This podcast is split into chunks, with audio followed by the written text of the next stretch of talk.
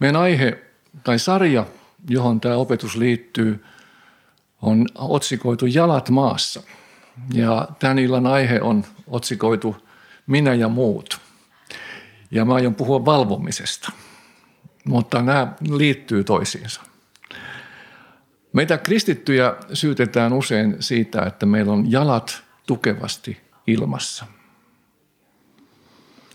Erityisesti tämmöinen kuva on liitetty kristittyjen käsitykseen lopunajasta, Jeesuksen tulemisesta, Jeesuksen, Jeesuksen työstä, mutta erityisesti Jeesuksen tulemista. Ei, ei missä, se, missä se viipyy, aina on puhuttu, mutta vaan ei ole näkynyt.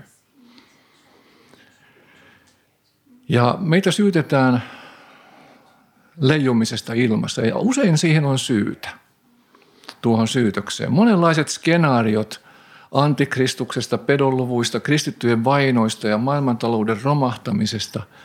Ne on innostanut salaliittoteoreetikot heittelemään milloin minkäkinlaisia teorioita. Me kristittyinäkin ollaan usein syyllistytty siihen, että, että villejä ajatuksia tulee, eikä kenenkään aika riitä ampua niitä kaikkia alasta ja osoittamaan niitä oikeaksi tai vääräksi.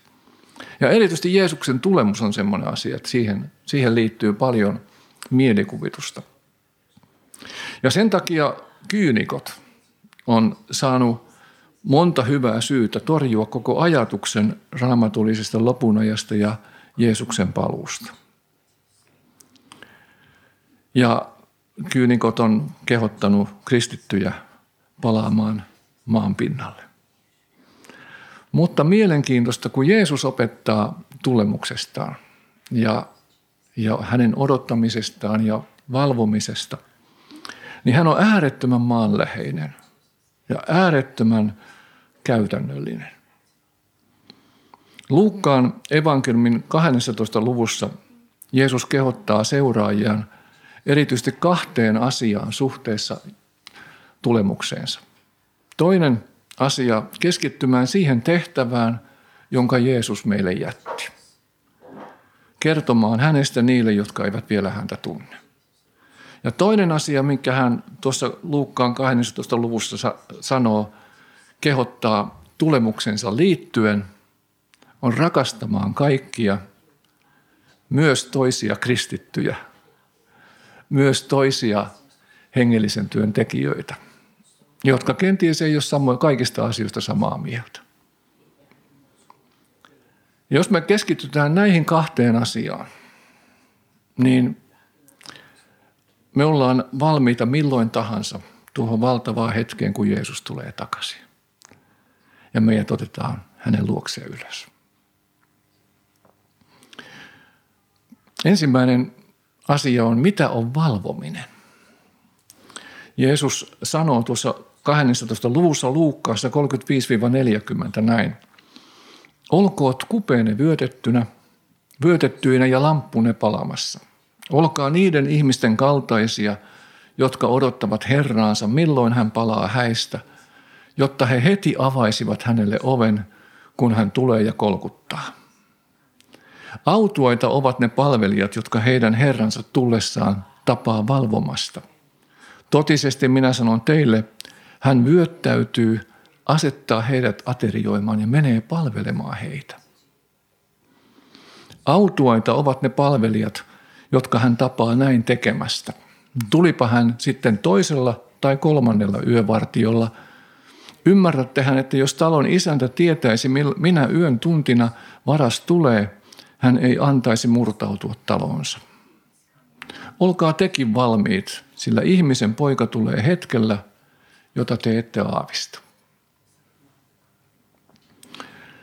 Yksi ihan nippeli asia tästä tekstistä. Siinä, siinä puhutaan, että hän koputtaa. että he avaisivat hänelle isännälle oven, kun hän tulee ja koputtaa. Niin unkarin kielessä sana koputtaa on koputtaa. Ihan vaan tiedoksi tämmöinen tärkeä asia tähän väliin. Ole hyvä. Tämä Jeesuksen vertaus sijoittuu semmoiseen tilanteeseen, jossa ison talon isäntä on lähtenyt häihin. Ei ilmeisestikään omiinsa, koska silloinhan ne olisi tässä talossa.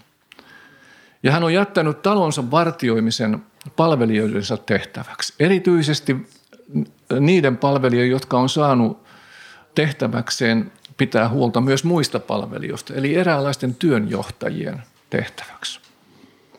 Talon portti piti pitää kiinni erityisesti öisin, jolloin varkaat olivat liikkeellä ja palvelijoiden piti olla valveilla, että voi sisältä, se portti oli kiinni sisältäpäin ja sen salvan voi sitten aukosta vain sisältä. Ja heidän piti olla valmi, valveilla puettuina vuoron perään ja olla, olla paitsi varkaiden varalta myös olla valmiina avaamaan portti, kun isäntä palaa juhlista. Ja isännän paluun ajankohtaa ei voinut ennalta tietää, sillä hääjuhlat saattoi venyä kolmesta päivästä seitsemään päivään. Joten ei tiennyt minä yönä tai mihin aikaan. Ja Jeesus sanoi, että ei tiedä tuleeko toisella vartiohetkellä vai kolmannella vartiohetkellä. Pimeän aika jaettiin aikoinaan Israelissa kolmeen vahtivuoroon, mutta Rooman vallan alla omaksuttiin neljän yövartion käytäntö. Kuudesta yhdeksään, yhdeksästä kahteentoista, kahdestatoista kolmeen ja kolmesta kuuteen. Siis kuudesta yhdeksään, yhdeksästä kahteentoista, kahdestatoista kolmeen ja kolmesta kuuteen. Nyt Jeesus sanoi, että ette tiedä, tuleeko, tuleeko isäntä takaisin, tai he eivät tienneet, tuleeko isäntä takaisin toisella yövartiolla, eli 9.12, vai kolmannella, eli 12.3. Joten isännän paluu saattoi venyä pikkutunneille asti, minä yönä niin kuin tahansa. Ja, ja palvelijoiden piti olla koko aika varppina – ja sen takia heillä oli vuorot vartioida sitä porttia. Kyse ei ollut pelkästä käytännön esimerkistä, vaan tarinaan liittyy selvä viittaus Jeesuksen omaan paluuseen takaisin maan päälle. Jeesus itse näyttäisi olevan tuo isäntä, joka palaa takaisin omista häistään, Karitsan häistä, ja hänellä olisi mukanaan hyvä palkka niille palvelijoille, jotka tekisivät just sitä, mitä isäntä on käskenyt. Ja aivan ennalta, ennalta kuulumattomalla tavalla isäntä itse palvelisi näitä palvelijoita keskellä yötä. Laittaisi pyyhkeen tuohon eteen ja käyttäytyisi niin kuin palvelija. Ja palvelisi niitä palvelijoitaan, jotka olisivat valmiina hänen tullessaan. Jeesuksen esimerkin isäntä ei ikimaailmassa olisi sitä tehnyt. Mutta Jeesus itse sanoo tekevänsä näin. Hänen, hänen seuraajansa, jotka häntä odottaa, saisivat armon ja olisivat osalliset Jeesuksen rakkaudesta. Mitä siis on valvominen? No ainakin on hereillä olemista. Ja varmaan puettuna olemista. Ja odottamista ja valveilla olemista se on usein unta vastaan taistelemista. Mä ajattelin, että juteltaisiin, vaikka onkin maski päällä jollakin, niin silti juteltaisiin kahden tai kolmen hengen porukoissa kahdesta kysymyksestä. Ensimmäinen kysymys, mitkä asiat tekee sulle fyysisestä valvomisesta vaikeita? Ja sen jälkeen jutellaan toisesta kysymyksestä. Välillä mä sitten pysäytän ja sitten jutellaan toisesta ja mä sanon seuraavan kysymyksen sitten. Mutta nyt, mitkä asiat tekee fyysisestä valvomisesta sulle vaikeita? Muutama minuutti tällä tavalla. Aika alkaa nyt. Hyvä. Seuraava kysymys. Mites, miten hengellinen äh, valvominen, johon Jeesus tässä selvästi viittaa, niin mitä se on? Mitä se olisi sulle sanotaan, mitä se olisi sulle käytännössä. Ja mitä se on käytännössä? Hengellinen valvominen.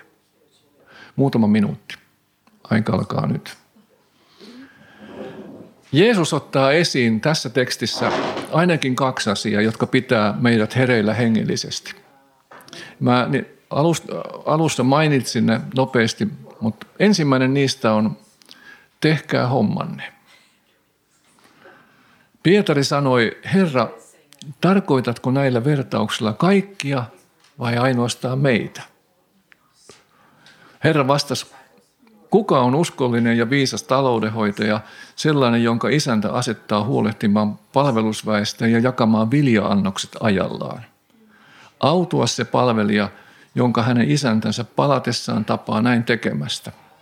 Totisesti hänen hoitoonsa isäntä uskoo koko omaisuutensa.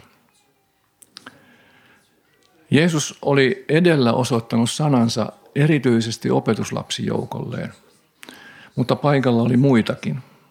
Ja sen takia Pietarin kysymys oli hyvä tarkennus. Ihan, ei siinä ollut mitään taka-ajatuksia. Ei Pietari sanonut, että ei tämä nyt meitä koske, vaan se ajatteli, että tämä nyt koskee erityisesti meitä, mutta koskeeko se näitä muitakin?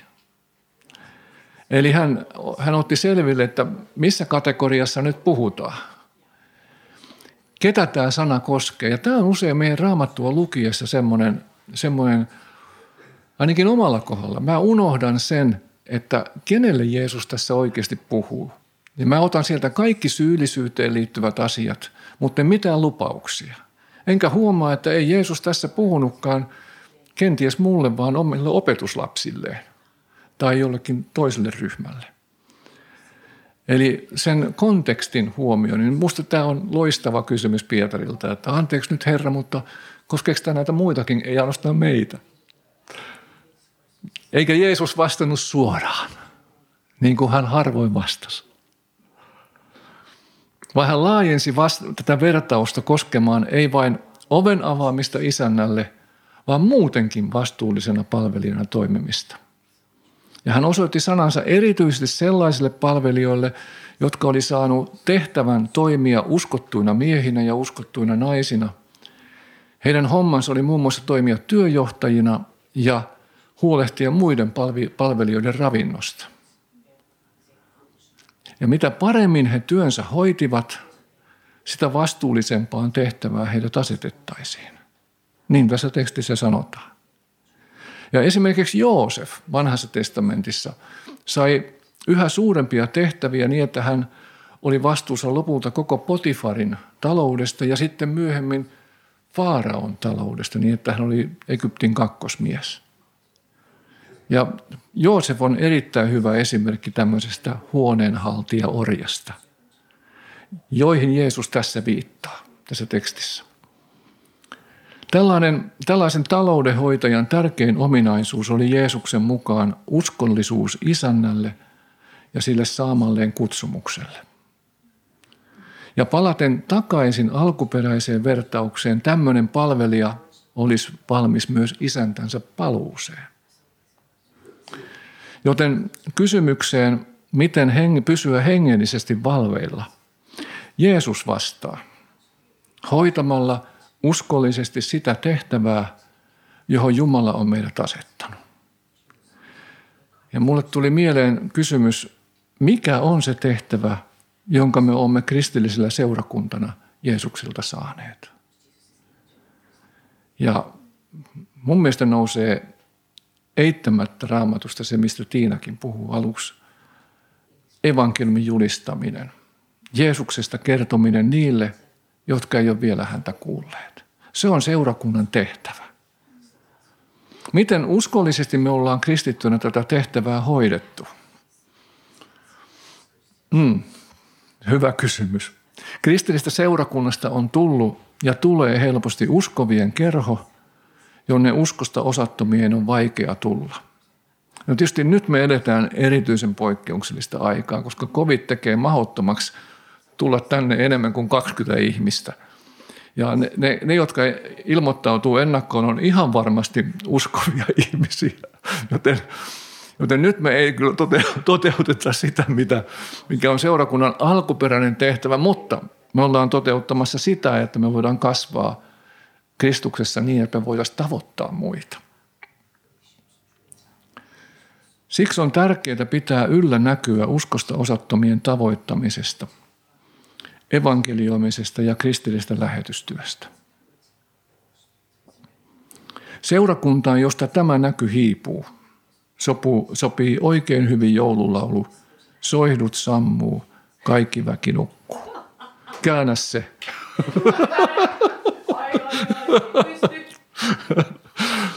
Soidut sammuu, kaikki väki nukkuu. Ja tämä vastuu on erityisesti seurakunnan huoneenhaltijoilla, eli seurakunnan johtajilla. Mutta myös jokaisella kristityllä. Mikä, mikä on sun näky seurakunnasta? Mikä on se, mitä sä odotat seurakunnalta? Onko se sitä, että seurakunta täyttää kaikki sun tarpeet? Vai sitä, että me voitaisiin yhdessä toisten kanssa kasvaa tuntemaan Jeesusta niin, että voitaisiin tavoittaa niitä, jotka ei hänestä vielä mitään tiedä. Mä rakastan ajatusta yhä enemmän, että kristillinen seurakunta ei ole uskovia varten, vaan ei-uskovia varten. Ongelma on tietysti se, että kun ei-uskova tulee usko, niin sitten se on uskova. Mutta se ei ole mikään, se ei ole iso ongelma. Mutta että koko kristillinen seurakunta on täällä sitä varten, että se tavoittaisi niitä, jotka ei vielä Jeesuksesta tiedä. Mutta yhä enemmän, yhä useammin ja yhä, yhä nopeammin seurakunnasta tulee klubi, joka, joka kyllä puhuu siitä. Mutta nimimerkki kokemusta on, mä en elä sen mukaan. Mun on vaikea, mä pelkään – henkilökohtaisia kontakteja ja sitä, että mun pitäisi avata suuni naapurirovalle, varsinkin kun en osaa kieltä. No se, se on hyvä syy, jonka taakse on oikein mukava mennä. Mutta jos me laiminlyödään tämä tehtävä ja nukahdetaan, eikä me jakseta valvoa, ja ihmiset menee kadotukseen. Ulospäin suuntautuminen pitää meidät hereillä. Silloinkin, kun Jeesus tulee takaisin. Toinen asia, mikä mulle nousee tästä Jeesuksen vertauksesta, on valvojien asenne. Jeesus sanoi, palvelija saattaa kuitenkin ajatella, isäntä ei tule vielä pitkään aikaa. Niin hän alkaa piestä palvelijoita ja palvelustyttöjä, syödä ja juoda ja juopotella – mutta päivänä, jota tuo palvelija ei arvaa, hetkenä, jota hän ei tiedä, hänen isäntänsä tulee ja hakkaa hänet kuoliaaksi. Ja niin palvelija saa saman kohtalon kuin epäuskoiset.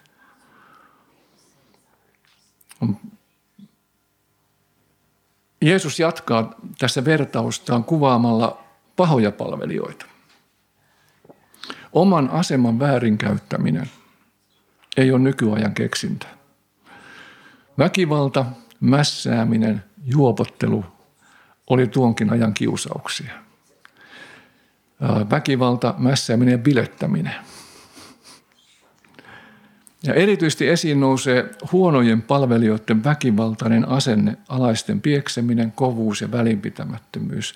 Mä voin mielessäni nähdä umpitunnelissa toikkaroivien palvelijoiden yllättyvän isännän yhtäkkisestä paluusta. Ai joku sä tuut. Jeesuksen vertauksessa he saivat isännän armottoman tuomion. Soveltaen tätä, valvomiseen liittyy oikea asenne, rakkaus. Ei pelko, vaan rakkaus. Toisten kunnioittaminen ja rakastaminen on oikean valvomisen ytimessä. Jos me aletaan lyödä toinen toisiamme, käyttää väärin omaa asemaamme seurakunnan palvelijoina – jos me aletaan arvostella ja ampua kaikkea liikkuvaa, missä vähänkin elämä pihisee, me nukahdetaan varmuudella hengelliseen uneen. Ja usein kun me nukahdetaan hengelliseen uneen, me aletaan ampua toisia seurakuntia, toisia kristittyjä. Ja se on yksi selvin merkki siitä, että nyt ei ole hengellisesti asia kunnossa, kun aina on vikaa kaikissa muissa, mutta ei koskaan itsessä. Ja Jeesuksen tulemus yllättää meidät ihan sata varmasti. Ei ihme, että Jeesus korosti niin paljon rakkaudellista asennetta kaikkia ihmisiä kohtaan ja aivan erityisesti myös kanssapalvelijoita kohtaan. Joskus me totutaan kristittyinä puheeseen rakkaudesta niin, että me käyttäydytään samaan aikaan hyvin rakkaudettomasti. Ja kun katsotaan kirkkohistoriaa, niin kovaa kristillisyyttä löytyy aina. Me kiistellään, me riidellään, me nimitellään toisia Jumalan palvelijoita tuumaamalla, että pitäähän sitä totuutta tuon verran kestää. Jeesus sanoi ihmisten tuntevan meidät hänen seuraajikseen siitä, että me rakastamme toisiamme. Se on kristityn tuntomerkki. Mutta mistä johtuu, että tuota tuntomerkkiä saa joskus etsiä tosissaan peilin edessä? Jeesus puhuu mulle tämän tekstin kautta siitä, että mun tulee rakastaa myös toisia kristittyjä, niitä, jotka on siinä lähellä. Niitä, joiden heikkoudet mä näen niin kovin selvästi. Rakkaus pitää mut hereillä tässä rakkaudettomassa ajassa.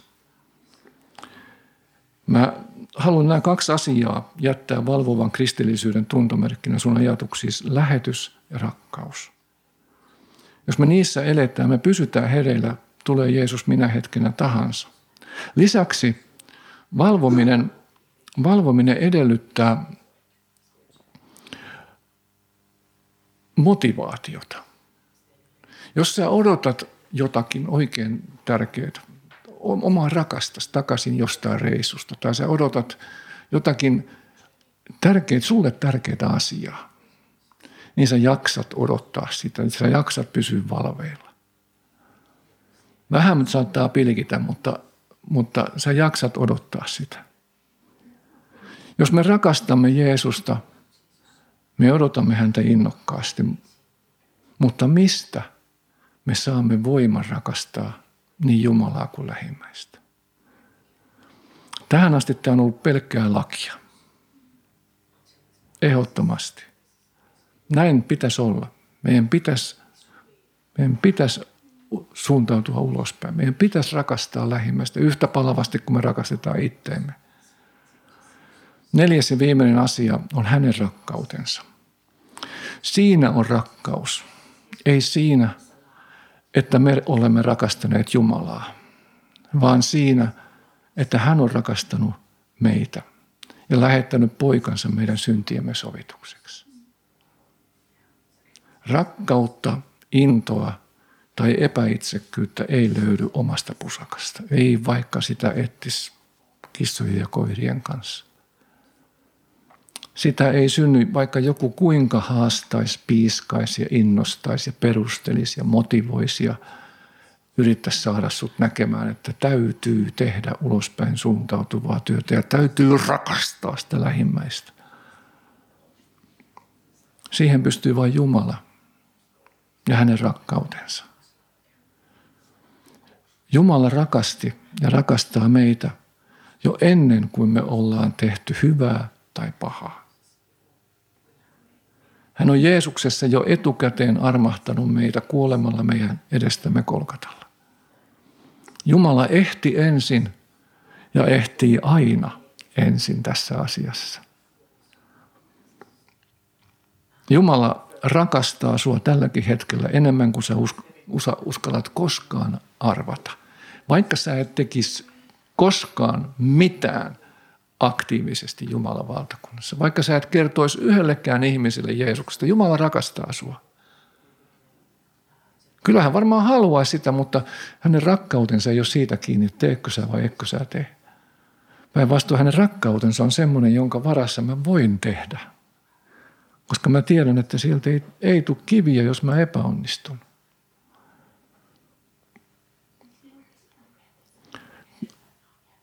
Hänen rakkauttaan ei tarvitse ansaita millään aktiivisuudella, vaan se on annettu sulle kolkatan keskimmäisellä ristillä.